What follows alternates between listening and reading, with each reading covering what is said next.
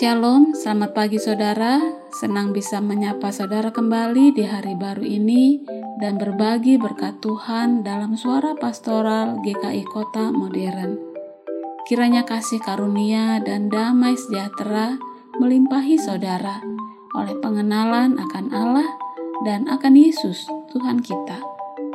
Mari kita berdoa.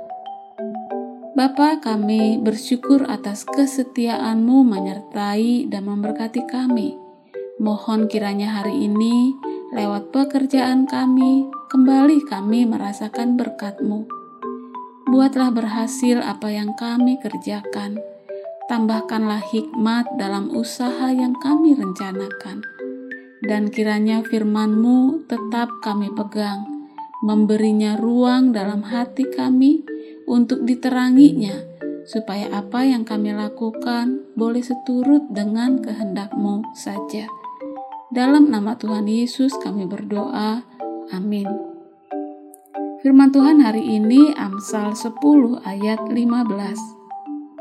Kota yang kuat bagi orang kaya ialah hartanya, tetapi yang menjadi kebinasaan bagi orang melarat ialah kemiskinan. Tuhan tidak anti kita kaya harta. Amsal ini mengamati keuntungan-keuntungan yang nyata dari kekayaan dan kesulitan, kerugian yang ditimbulkan karena kemiskinan. Kita perlu hati-hati membaca ayat ini. Jangan salah paham. Saudara, kalau bisa, jadilah sekaya mungkin yang kita bisa karena jadi kaya tidaklah salah, asalkan caranya benar dan tujuannya juga benar. Masih ingat dengan Abraham, bapak orang beriman? Dia juga seorang yang kaya. Kitab Kejadian 13 ayat 2 mengatakan demikian.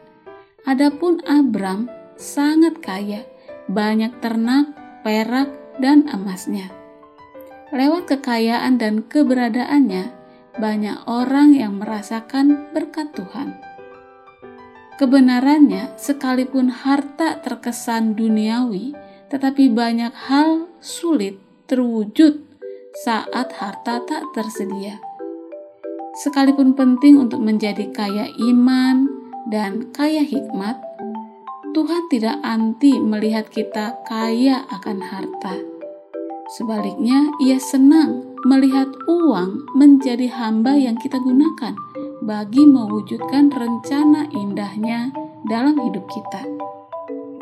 Bukankah saat sakit, selain berdoa, kita juga butuh uang untuk biaya pengobatan terbaik?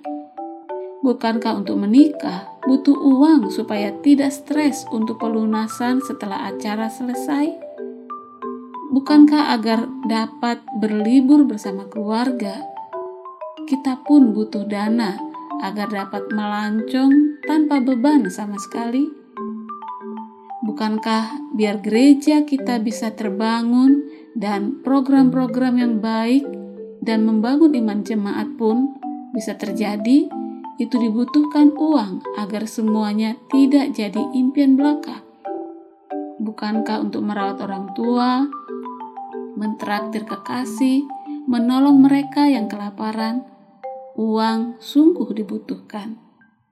Oleh karena itu, saudara, gapailah berkat terbaik yang Tuhan sediakan dalam kekayaan. Tentu bukan jadi tergila-gila karenanya, tetapi tahu bahwa hidup bisa jadi lebih berkat dengan kekayaan itu. Tuhan memberkati kita, semangat bekerja, dan raihlah berkat Tuhan. Amin.